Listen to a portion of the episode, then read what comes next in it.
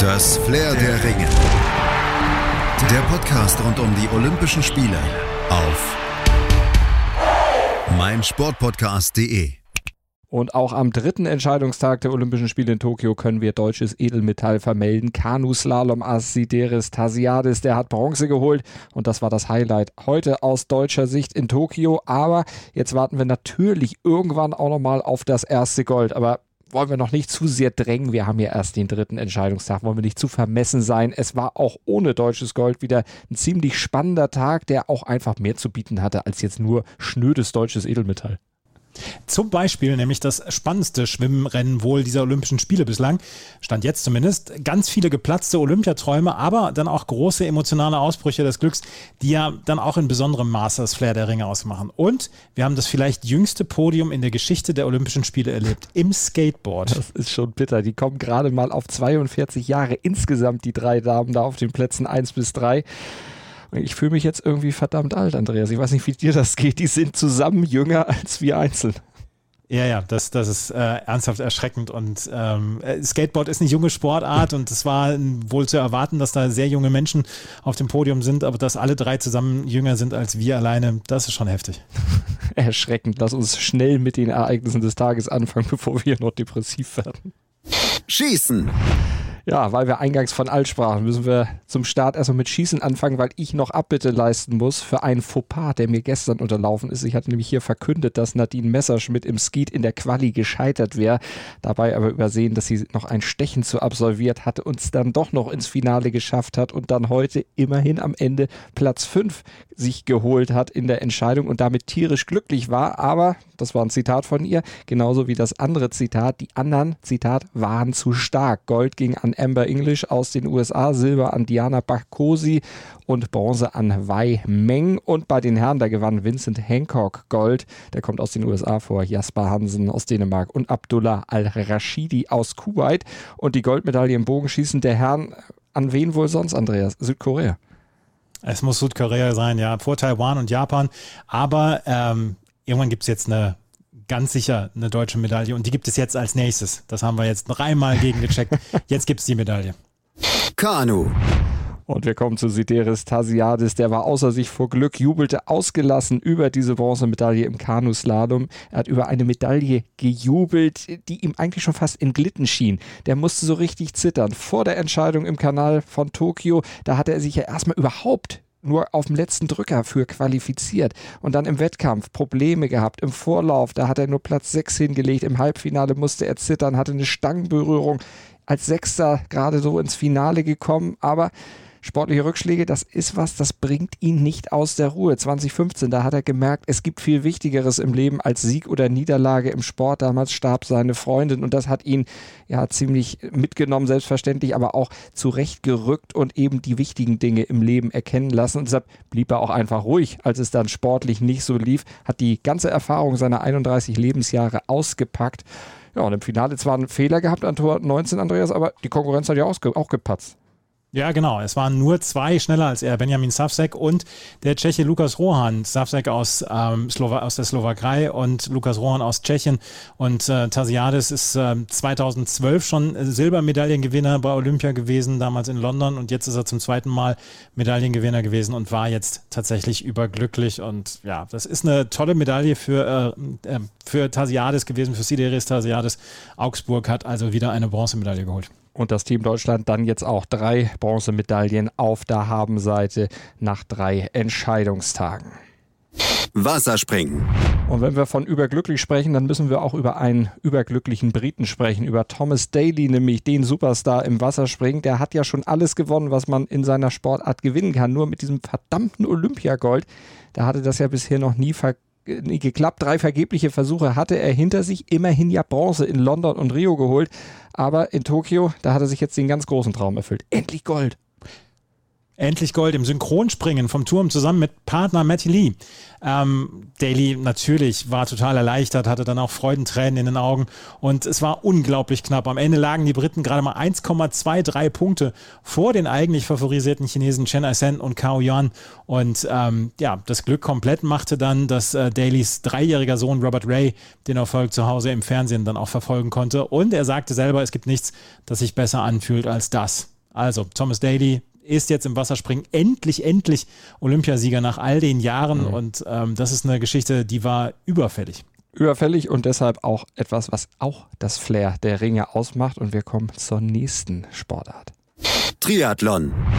Die Triathlon-Entscheidung, die haben nicht wir beiden verfolgt, beziehungsweise wir haben sie auch verfolgt, aber unser Kollege Moritz Knorr, der hat noch ein bisschen genauer hingeguckt und der erklärt euch jetzt, was passiert ist. Triathlet Christian Blumenfeld hat Norwegen bei den Sommerspielen in Tokio die erste olympische Goldmedaille seit neun Jahren beschert. Der siebenundzwanzigjährige beendete am Montag die britische Dominanz und setzte sich vor Alex Yee und dem Neuseeländer Hayden Wilde in einer Stunde fünfundvierzig Minuten und vier Sekunden durch. Die deutschen Starter Jonas Schomburg und Justus Nieschlag kamen als achtunddreißigster und vierzigster ins Ziel. Der siebenundzwanzigjährige Schomburg hatte mit Platz drei nach dem Schwimmen zunächst in aussichtsreicher Position gelegen. Durch einen Sturz mit dem Rad verlor er jedoch den Anschluss an das Hauptfeld. Nach eineinhalb Kilometern Schwimmen, vierzig Kilometer Radfahren sowie dem abschließenden zehn Kilometer Lauf überquerte Blumenfeld elf Sekunden vor Yee die Ziellinie und sackte dort dann entkräftet zusammen. Der Olympiasieg war ihm gewissermaßen von Anfang an in die Wiege gelegt, denn Blumenfeld ist am vierzehnten Februar neunzehnhundertvierundneunzig geboren, jenem Tag, an dem Thomas Alsgaard in Lillehammer Norwegens erste Goldmedaille überhaupt gewann. Fertig ist er jetzt noch lange nicht. Er hat längst Langdistanzkönig Jan Frodeno den Kampf angesagt. Sein Ziel, als erster Mensch einen Ironman in unter sieben Stunden bestreiten. Schöne Geschichte, mit Wintersport verbunden. Wie sollte es auch anders sein für Norwegen? Ja, es, es geht gar nicht anders. Das ist, das ist eine tolle Geschichte. Also Blumenfeld, ich habe es heute Morgen dann auch gesehen, das war mit das Erste, was ich gesehen habe. Und wie er sich dann abgesetzt hat dann vom restlichen Feld, das war schon sehr, sehr stark. Du hast ihn eigentlich die erste Stunde quasi gar nicht gesehen, nur so ein bisschen versteckt und dann hat er angezogen und das war, das war fantastisch. Die mussten ja richtig früh raus, sechs Uhr dreißig Ortszeit war das, ne? Ja, das war sechs Uhr dreißig, dreiundzwanzig Uhr dreißig unserer Zeit hier und ähm, ja, das war die erste Entscheidung heute Morgen. Ganz, ganz heftig, ganz, ganz früh. Wir kommen zur nächsten. Schwimmen. Und zwar zu einer aus deutscher Sicht sehr, sehr positiven Nachricht. Keine Angst vor großen Namen, das hatte das deutsche Top-Talent Isabel Gose. Die trat im vierhundert Meter Freistil-Finale an und verkaufte sich da perfekt. Die neunzehnjährige fünfmalige Junioren-Europameisterin, die schwamm auf Platz sechs und schwärmte hinterher von einem sehr schönen Gefühl und jeder Menge Nervenkitzel, den sie verspürt habe. Und Nerven brauchte auch die Spitze bei diesem Rennen, denn das war ein wirklich packendes Rennen. Andreas hat es eingangs schon mal gesagt, das vielleicht spannendste Schwimmrennen in Tokio stand jetzt Top-Favoritin Katie Ledecky. zweihundertfünfzig Meter lang hatte sie an der Spitze gelegen, aber dann kam Ariane Titmuss von hinten angeflogen und entriss ihr mit einem furiosen Endspurt noch die ja, erhoffte Goldmedaille. Es war das Highlight des Tages im Becken von Tokio und ein kleiner Rückschlag für Ledecky, denn der fehlen ja eigentlich noch vier Olympiasiege, um mit der bisherigen Rekord-Olympiasiegerin Larissa Latynina gleichzuziehen, aber das hatte sie sich für Tokio dann auch als Ziel gesetzt, hat jetzt aber nur noch in Anführungsstrichen vier Chancen, um das dann auch tatsächlich zu schaffen. Aber sie hatte nach der Niederlage auch ein Herz für ihre Bezwingerin. Befreundet sind die beiden nämlich, hat sie gesagt. Und sie ist auch ein wichtiger Ansporn, die Australierin Titmuss. Das sagte Ledecky hinterher über die strahlende Siegerin. Und die sei einfach saustark aktuell. Und vielleicht auch in der Lage, noch Ledecky ein paar mehr Striche durch die Rechnung zu machen. Die treffen ja noch dreimal aufeinander. Ja, und ganz Australien ist aus dem Häuschen. Ich habe äh, so ein paar Tennisjournalisten aus meiner Timeline bei, bei Twitter und die sind auch ganz aus dem Häuschen gewesen wegen dieses Finals. Es war wirklich ganz, ganz großartig. zweihundertfünfzig Meter führte Ledecky und dann zog Titmuss vorbei. Großartige Geschichte. Nicht nur großartig war dieses äh, Rennen, sondern auch die hundert Meter Schmetterling der Frauen. Das hat nämlich äh, die Kanadierin Margaret McNeil gewonnen vor der favorisierten Yufei Zhang aus China. Sarah Sjöström ging sechs Monate nach ihrem Ellbogenbruch dann komplett leer aus. Und ähm, ja, McNeil ist Olympiasiegerin und sie hatte sich gerade mal als Siebte für den Endlauf qualifiziert, musste außen starten, aber das hatten wir ja gestern schon gesehen bei mhm. Hafnaoui, dass das kein Nachteil sein muss. Also eine ganz, ganz große Überraschung und äh, sie rief durch diesen gesamten, durch das gesamte Tokyo Aquatic Center, oh my God, und das konnte man überall hören und sie war selber die Überraschteste. Das kann ich mir vorstellen. hundert Meter Brust der Männer, da gab es keine Überraschung, da war Adam Peaty der Mann, der der Favorit war und der sich von vorne bis hinten dann auch so präsentiert hat, alles dominiert hat, Vorläufe, Halbfinale und auch Finale. Und im Finale hat er dann auch noch die fünftbeste jemals geschwommene Zeit über diese Strecken geschwommen und damit seine seit zweitausendvierzehn schon währende Siegesserie bei großen Rennen hier dann auch weiter ausgebaut. Eine Klasse für sich. absolut eine Klasse für sich. Ähm, die fünfhundert Meter Freistilstaffel der Männer ging wie erwartet dann an Caleb Dressel und seine U S-Jungs vor Italien und Australien. Soweit die Entscheidung des Tages. Nachzutragen bleiben dann noch Resultate aus deutscher Sicht. Über hundert Meter Brust der Frauen hatte Anna Elend im ersten Halbfinale den siebten Platz erreicht. Das reichte nicht fürs Finale. Ebenso wie der sechste Platz von Marek Ulrich im Halbfinale über die hundert Meter Rücken der Männer. Über eintausendfünfhundert Meter Freistil der Frauen hat Sarah Köhler das Finale erreicht. Celine Rieder schied dagegen aus. Sie war satte dreiundzwanzig Sekunden über ihrer Bestzeit geblieben. Und über zweihundert Meter Schmetterling scheiterte David Thomasberger im Vorlauf. Isabel Gose und Annika Brun stehen über zweihundert Meter Freistil dagegen im Halbfinale. Handball. Ja, nach ihrer so knappen wie unglücklichen Auftaktniederlage gegen Spanien, da mussten die deutschen Handballer dann heute schon am frühen Morgen deutscher Zeit gegen Argentinien ran und warfen sich beim dreiunddreißig fünfundzwanzig vielleicht auch so ein bisschen den Frust von der Seele. Aber sie verloren auch Uwe Gensheimer durch einen Platzverweis. Wie jetzt dieser Sieg nach der Niederlage gegen Spanien einzuschätzen ist, das erklärt uns mal Tim Detmer vom Anwurf-Podcast hier auf mein Sportpodcast punkt de. Die deutsche Mannschaft spielt nicht annähernd so gut wie gegen Spanien und gewinnt am Ende trotzdem deutlich mit dreiunddreißig zu fünfundzwanzig gegen Argentinien, dank einer Leistungssteigerung im zweiten Durchgang. Der erste Durchgang war wirklich sehr zäh anzusehen, die Mannschaft tat sich lange schwer und konnte erst kurz vor dem Pausenpfiff in Führung gehen, De- dementsprechend zur Pause der Halbzeitstand vierzehn zu dreizehn. In der Folge konnte Argentinien noch knapp zehn Minuten mithalten, aber danach nicht mehr das Tempo der deutschen Mannschaft mitgehen. Zudem scheiterten sie immer wieder an Andreas Wolf, der mit zwölf Paraden und dreiunddreißig Prozent ein wichtiger Faktor für den deutlichen Sieg war. Zudem war Philipp Weber erneut gut unterwegs mit vier Toren und fünf Assists. Er leitete das Spiel sehr ruhig und bestimmt, setzte seine Nebenleute gut ein. Davon profitierten auch die Außen Marcel Schiller und Timo Kastening mit jeweils sieben Toren. Trotzdem muss man festhalten, dass die Mannschaft gegen Frankreich im nächsten Spiel über sechzig Minuten eine konstant gute Leistung braucht, um etwas mitzunehmen. Sonst wird es sehr, sehr schwer. Wie würdest du es sagen? Schätzt du, dass sie es schaffen, gegen Frankreich so dann aufzutreten, dass es dann auch am Ende mit den Zielen klappt? Naja, wir haben das Spiel gegen Spanien gesehen, das war sehr gut, das haben sie verloren. Jetzt heute, das war wirklich ein zähes Stück Fleisch gegen, ähm, gegen Argentinien. Zuzutrauen ist ihnen natürlich alles, aber die Franzosen nach wie vor mit einer unglaublich abgezockten und routinierten Mannschaft. Nikola Karabatic ist ja immer noch dabei, mhm. habe ich heute mit Schrecken festgestellt. Und ähm, ich, also ich glaube schon, dass die Franzosen die Favoriten sind. Ich denke mal, es wird für Platz drei oder vier reichen in der Gruppe, aber sie haben schon die deutlich schwierigere Gruppe erwischt. Mal gucken, was dann äh, so los ist im Viertelfinale. Aber ich gehe sch- schwer davon aus, dass sie das Viertelfinale auf jeden Fall erreichen werden. Radsport. Dann gucken wir zum Mountainbike. Und das Rennen da heute, das hat nicht der Top-Favorit gewonnen, nicht Mathieu van der Poel, der Niederländer, der Quereinsteiger, der auf der Straße bei der Tour de France ja sechs Tage lang vor wenigen Wochen sogar gelb getragen hatte, dann ausstieg, um sich eben auf diesen Mountainbike-Einsatz in Tokio vorzubereiten.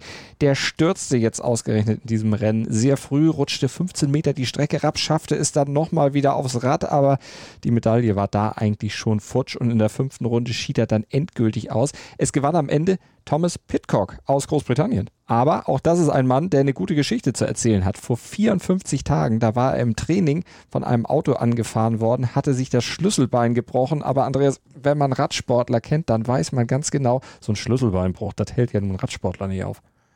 Nö, das hält einen Radsportler nicht auf. Das ist, ähm, ja, er hat auf die Zähne gebissen, dann griff er jetzt im Olympiarennen am Ende der vierten Runde an und engte dann seinen Hauptkonkurrenten Flückiger deutlich ab und ähm, ja, das ist, das ist eine starke Geschichte und das sind diese Geschichten, die wir immer, immer, immer wieder sehen und immer wieder hören und äh, auch dieses Mal wirklich eine richtige, richtig coole Geschichte. Mhm. Und ähm, der Kampf um Bronze, der hatte sich allerdings dann nochmal als richtig spannend erwiesen.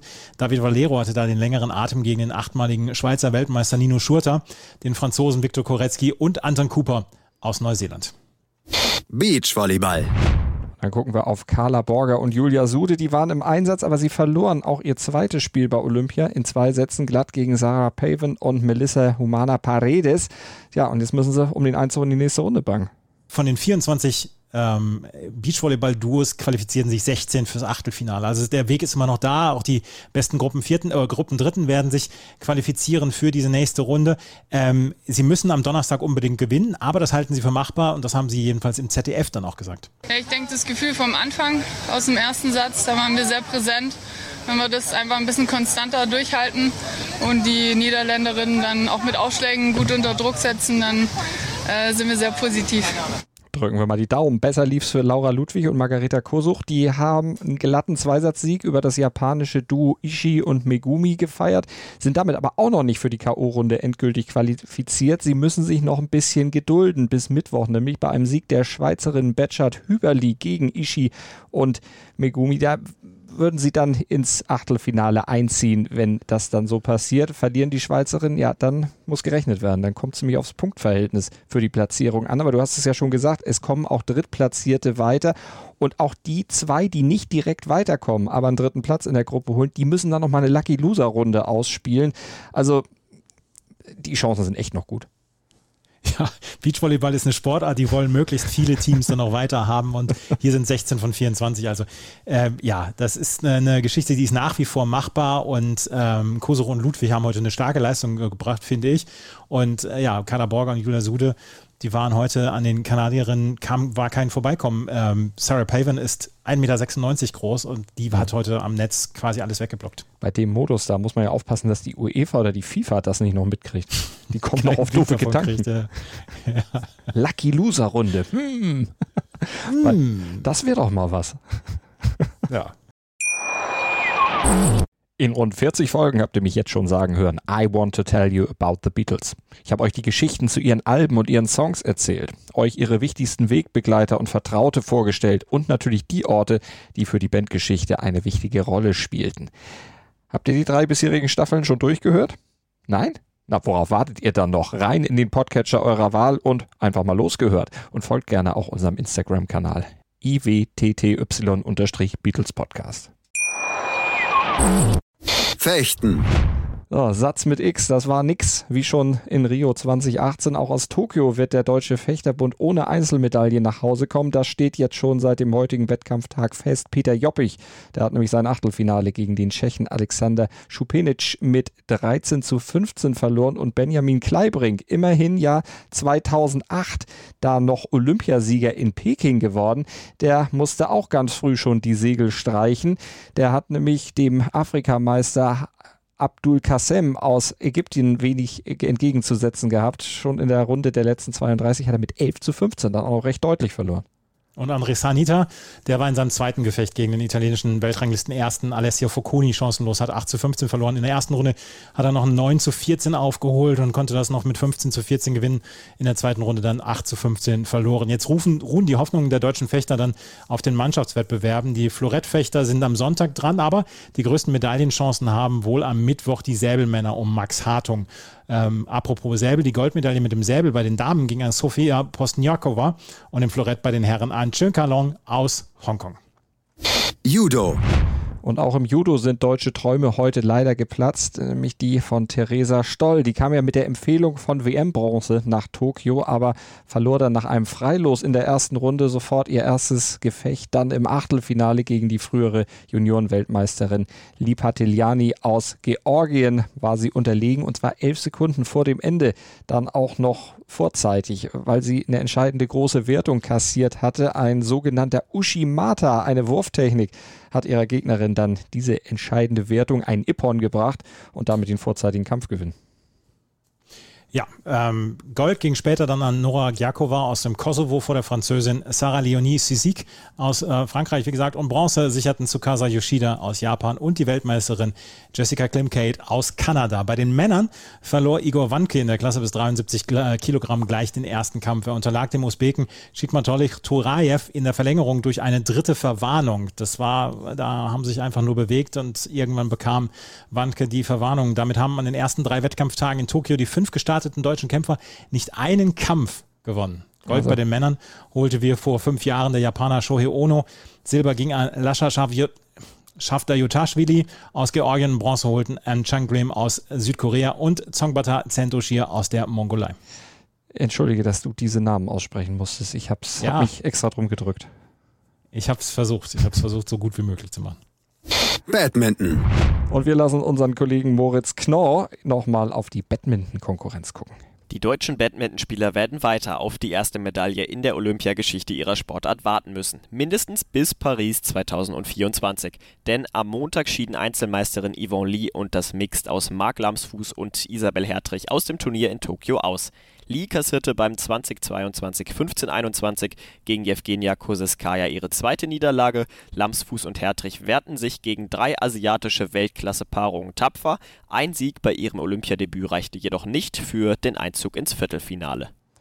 Und ein ziemliches Debakel erlebten auch die deutschen Turner. Die hatten eigentlich wirklich stark angefangen im Teamwettbewerb. Bei den Männern waren mit Platz sechs aus der Quali ins Finale vorgestoßen, aber dann ließen sie umso stärker nach, landeten im Finale dann am Ende auf Platz acht von acht Teams, wurden also Letzte.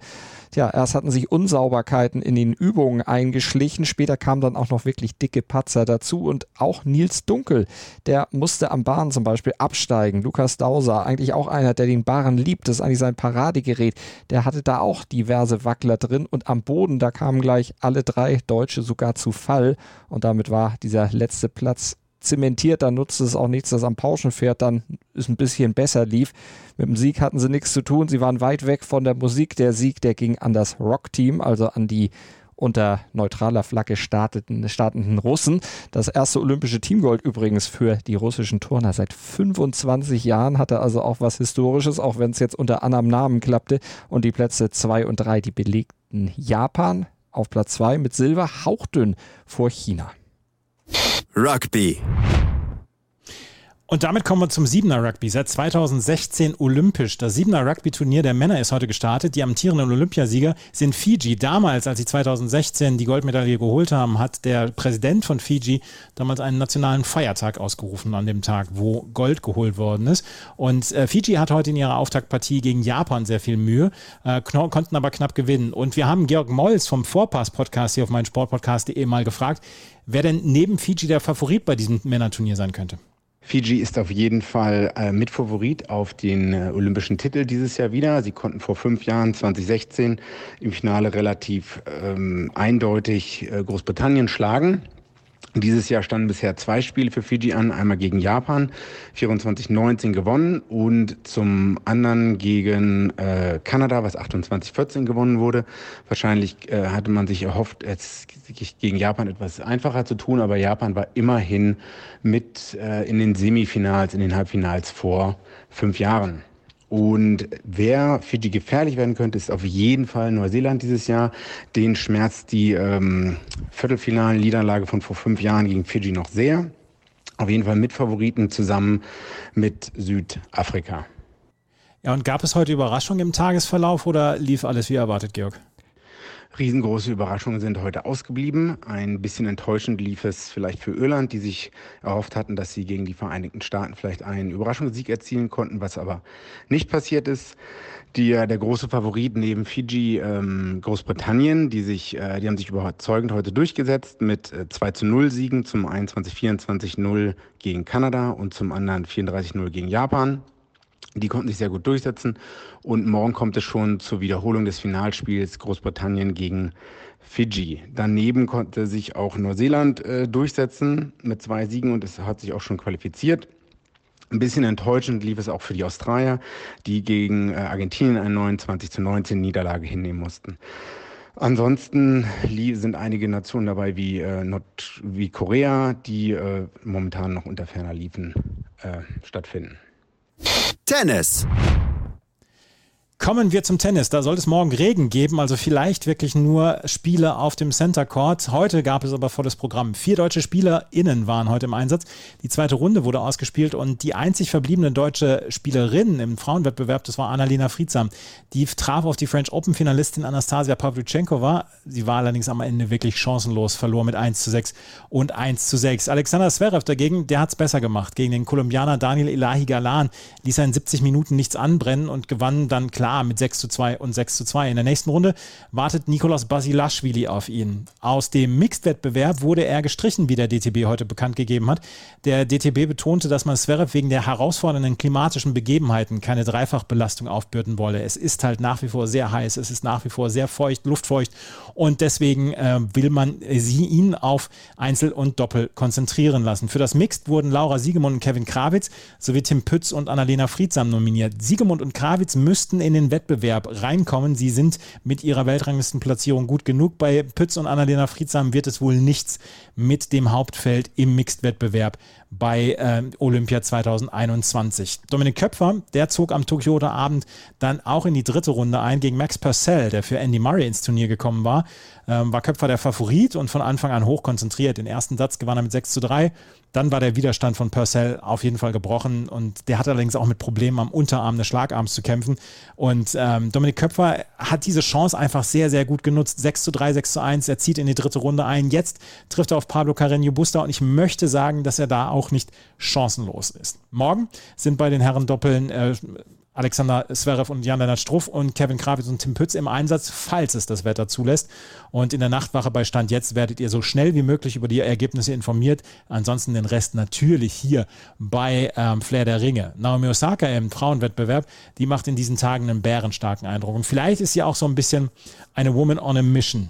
Gegen Viktoria Golubitz gewann Osaka klar in zwei Sätzen und ähm, ist mit die Top-Favoritin, nachdem ja auch Ash Barty schon ausgeschieden ist und jetzt heute das Feld bei den Frauen auch so ein bisschen ausgedünnt ist, dadurch, dass Aryna Sabalenka und Iga Swiatek heute auch verloren haben. Also Naomi Osaka, da sollten wir auf jeden Fall drauf schauen in den nächsten Tagen. Das könnte eine große, große Goldmedaille für sie werden. Du hattest das Wetter eben angesprochen. Da ist ja schon vor Tagen vom Taifun gewarnt worden. Jetzt haben die Behörden in Japan so ein bisschen Entwarnung gegeben. Also es wird nass, es wird windig, aber es wird zum Glück kein Unwetter in dem Sinne, dass jetzt ein, tatsächlich ein richtiger Taifun über das Land hereinbricht und damit für ganz viele Verschiebungen und möglicherweise auch für eine Katastrophe sorgt. Also Glück im Unglück zumindest noch, aber Tennis natürlich betroffen.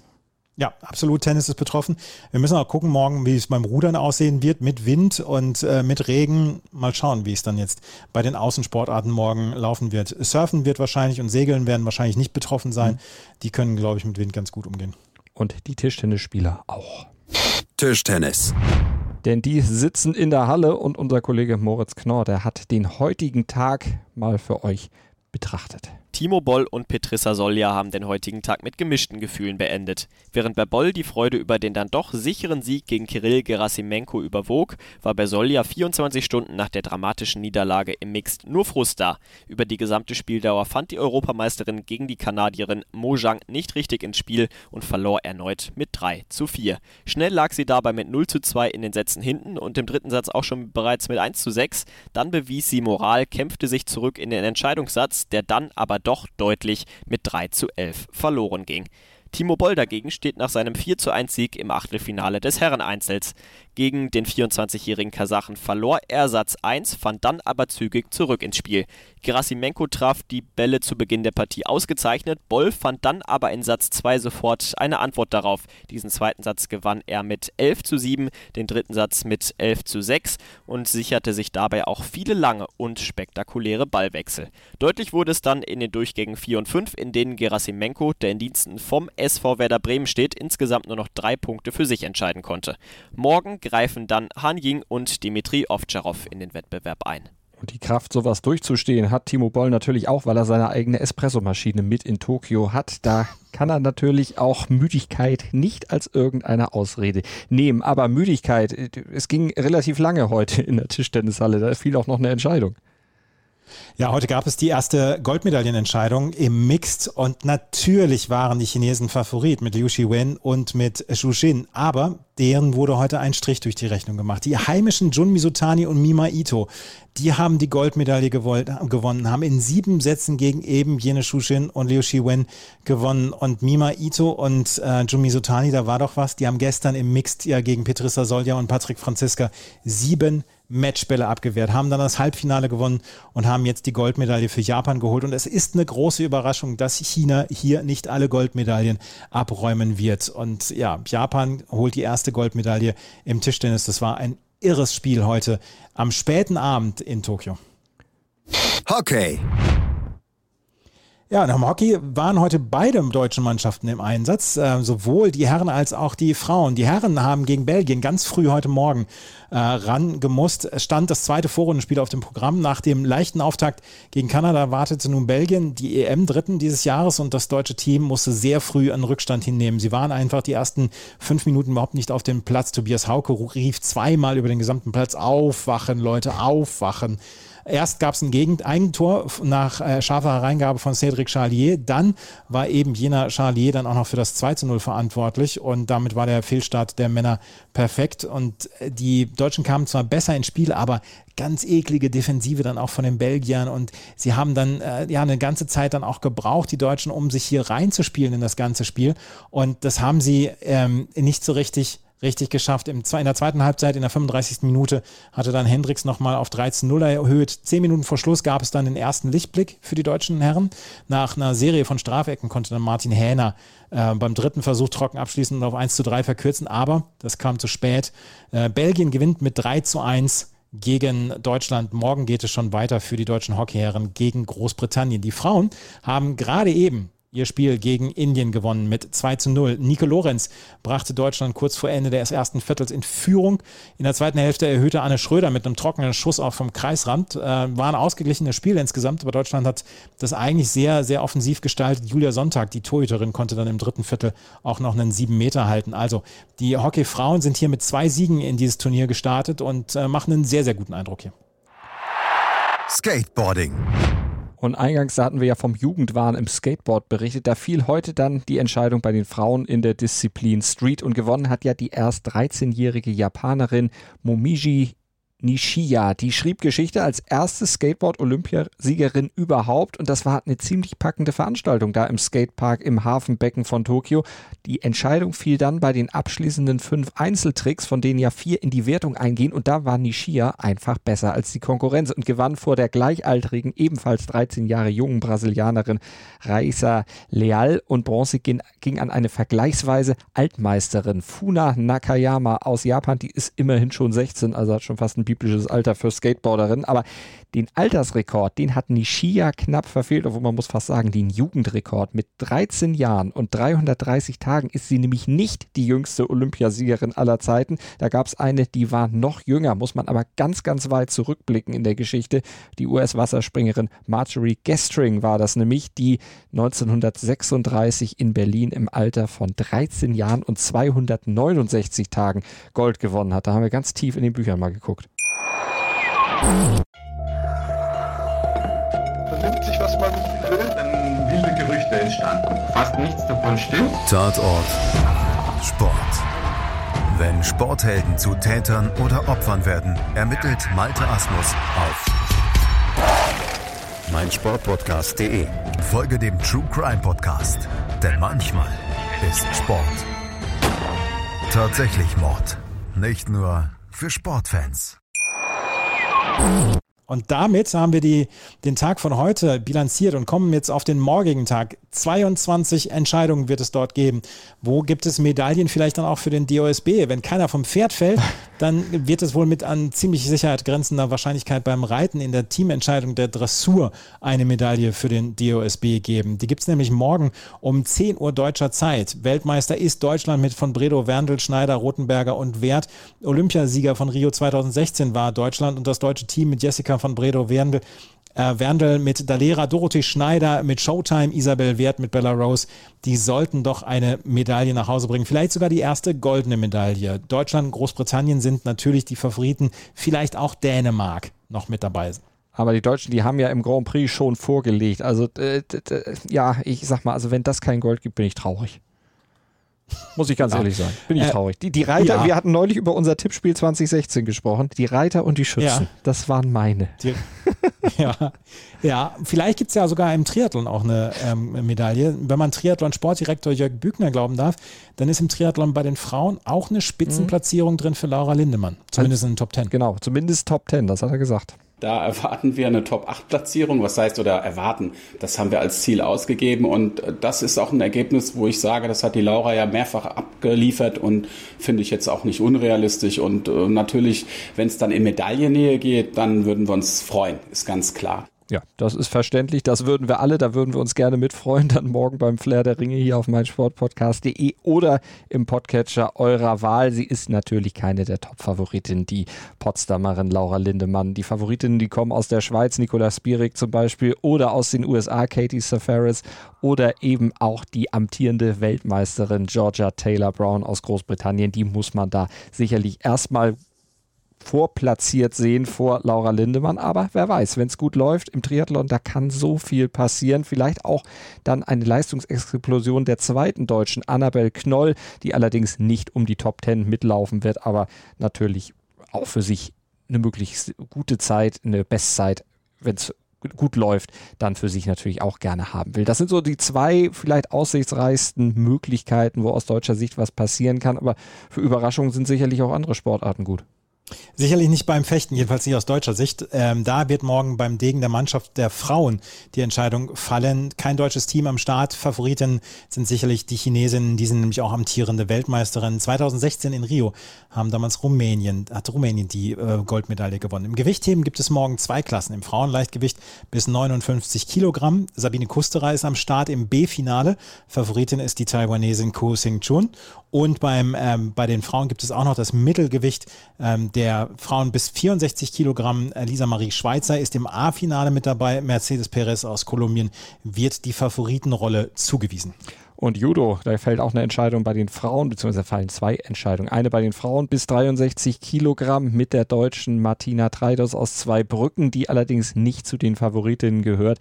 Die Weltmeisterin Clarisse Agbenenou aus Frankreich, die muss man wohl auch hier für Gold dann in Betracht ziehen. Und bei den Männern, da gibt es das Halbmittelgewicht bis einundachtzig Kilogramm. Dominik Ressel aus Wiesbaden ist mit am Start, aber der Weltmeister Matthias Kass aus Belgien, der ist der Mann, der sich wahrscheinlich mit Takanori Nagase aus Japan das Rennen um Gold und Silber liefern wird. Im Kanuslalom gibt es morgen den Kajak einer bei den Frauen. Marianne Churot, äh, Churot ist aus Spanien die Olympiasiegerin, Weltmeisterin ist Eva Tercel aus Slowenien, deutsche Starterin ist Ricarda Funk und die vielleicht kann die auch noch ins Medaillengeschehen eingreifen. Sie ist, äh, sie gehört zu den Favoritinnen neben Jessica Fox aus Australien und Eva Tercel, der amtierenden Weltmeisterin. Im Kunstturnen werden wir morgen ja, Teil eins quasi oder Teil zwei der Simon Biles Show sehen. Frauenteam Mehrkampf ist morgen am Start. neunzehn Uhr fünfundvierzig Tokioer Zeit geht es los. Die U S A sind natürlich die großen Favoritinnen. Das Russian Olympic Committee Team natürlich auch mit dabei. Elisabeth Seitz, Sarah Voss, Kim Bui und Pauline Schäfer waren ausgeschieden in der, im Vorkampf. Sie sind leider nur Neunte geworden. Und im Radsport, da gucken wir wieder aufs Mountainbike, der Cross-Country-Wettbewerb bei den Frauen. Und wenn wir was bei den Radsport-Events bisher bei Olympia gesehen haben und gelernt haben, dann das, dass die Favoritinnen und Favoritinnen nicht immer die sein müssen, die am Ende dann auch ganz oben stehen werden. Deshalb, da muss Weltmeisterin Pauline Ferrand-Prévot aus Frankreich sicherlich ein bisschen aufpassen, dass ihr da keiner dann morgen in die Suppe spuckt. Und beim Schießen, ja, auch da gibt es vielleicht Möglichkeiten, Außenseiterchancen für Christian Reitz und Carina Wimmer. Die beiden treten im Mixteam mit der Luftpistole an, aber Christian Reitz, der ist ja dann mit der Schnellfeuerpistole eigentlich der Top-Favorit. Das ist sein zweiter Nebenwettbewerb neben der Luftpistole einzeln. Mal gucken, wie er sich da schlägt. Zum Auftakt mit der Luftpistole gab es für ihn ja immerhin schon einen fünften Platz. Mal sehen, ob er da in die Richtung auch wieder unterwegs sein wird. Und es wird dann auch noch auf der Shooting Range draußen geschossen, nee, beziehungsweise nochmal drin geschossen, im Mixteam mit dem Luftgewehr nämlich auch noch. Da ist aber kein deutsches Team am Start. Da müssen wir gucken, ob China, die U S A, die sind zumindest die, die bei den Buchmachern ganz vorne liegen, dann am Ende auch vorne sind. Im Schwimmen bleiben wir natürlich im Tokyo Aquatics Center. Auch morgen gibt es wieder einige größere Entscheidungen. Männer zweihundert Meter Freistil. Ähm, Duncan Scott und Tom Dean werden wahrscheinlich den Sieg unter sich ausmachen. Dann haben wir die Frauen, die hundert Meter Rücken. Äh, Kelly McEwen, äh, vielleicht Kylie Mass, vielleicht die großen Favoriten. Männer hundert Meter Rücken. Jewgeni Rylov, Klimen Kolesnikov können eventuell den ähm, Titel holen. Vielleicht auch Ryan Murphy, der Olympiasieger von zweitausendsechzehn.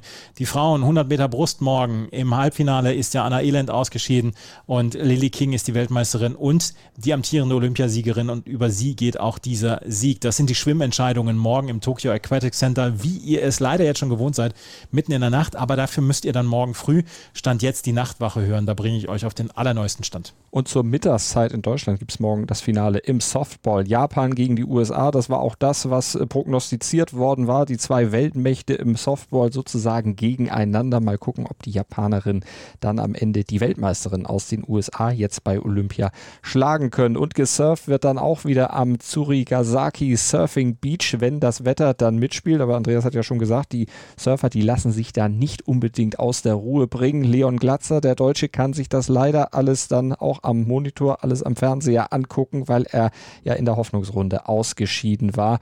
Mal gucken, ob Gabriel Medina, Italo Ferreira, die beiden aus Brasilien, die da als Favoriten in die Entscheidung gehen, dass ich dann am Ende auch behaupten können. Und auch bei den Frauen wird auf dem Shortboard morgen eine Entscheidung fallen.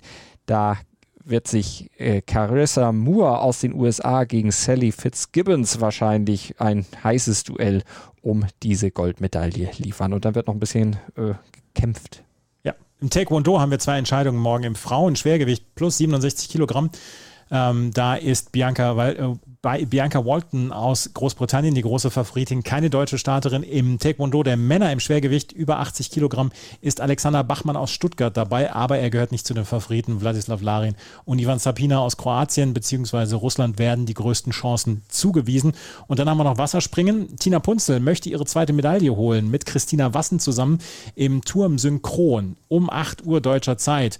Aber ob sie eine Medaille holen, das werden wir morgen sehen. Dann muss schon vieles zusammenpassen dann bei den beiden. Das sind die Entscheidungen von morgen und wir werden morgen natürlich bei Flair der Ringe dann auch wieder äh, darüber sprechen. Selbstverständlich, so um und bei sechzehn Uhr sechzehn, je nachdem, wie uns die Entscheidungen in Tokio dann zum Produzieren kommen lassen, denn äh, da müssen wir uns ja schon ein bisschen nachrichten, was da passiert. Deshalb kann es da so ein paar Minütchen Verschiebung geben, aber wir tun auf jeden Fall unser Bestes. Alles, was geht, in diese Zusammenfassung, in dieses Flair der Ringe-Format dann reinzubekommen, um euch den größtmöglichen Überblick einfach zu geben. Also unbedingt abonnieren, Flair der Ringe mit dem Podcatcher eurer Wahl und dann werdet ihr ganz automatisch auf die neueste Folge dann hingewiesen und die gibt es dann morgen. Ansonsten, Andreas steht wieder früh auf für die Nachtwache, für Stand jetzt. Genau, um sieben Uhr sieben gibt es ja die neue Ausgabe von Stand jetzt und da werde ich in Kurzform über alles das, was in der Nacht passiert ist, informieren. Also morgen früh die Schwimmwettbewerbe sind natürlich dann wieder im Vordergrund und alles, was dann sonst noch kommt. Tennis ist ja vielleicht morgen dann auch, wenn das Wetter mitspielt. Also morgen gibt es wieder eine ganze Menge zu berichten. Stand jetzt jeden Morgen werktags um sieben Uhr sieben mit der Stand jetzt Nachtwache von Olympia zwanzig zwanzig, zwanzig einundzwanzig in diesem Jahr. Und alle ganz wichtigen Themen, alle Breaking News, die sich dann bei Olympia ereignen, die spielen wir euch dann ja auch noch aktuell in die Podcasts ein. Wenn ihr sie streamt, wenn ihr sie downloadet, dann kriegt ihr die jeweils aktuelle Breaking News dann gleich mitgeliefert. Seid beim Hören anderer Sportarten bestens über Olympia informiert. Das machen wir für euch. Da braucht ihr euch eigentlich um gar nichts kümmern. Einfach nur Podcast hören, Podcast runterladen und schon seid ihr informiert. Und so soll es doch sein. Deshalb bis morgen. Bis dahin. Bis morgen. Das Flair der Ringe. Der Podcast rund um die Olympischen Spiele auf meinsportpodcast punkt de.